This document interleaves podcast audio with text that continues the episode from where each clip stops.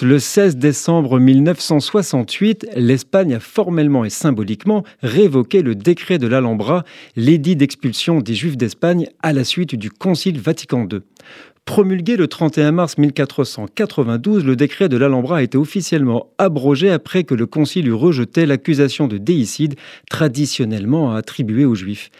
476 ans après sa déclaration, il est enfin officiellement révoqué par le gouvernement espagnol, un acte directement lié aux inquisitions espagnoles et portugaises et qui a mis fin à l'une des périodes les plus prospères du peuple juif en exil.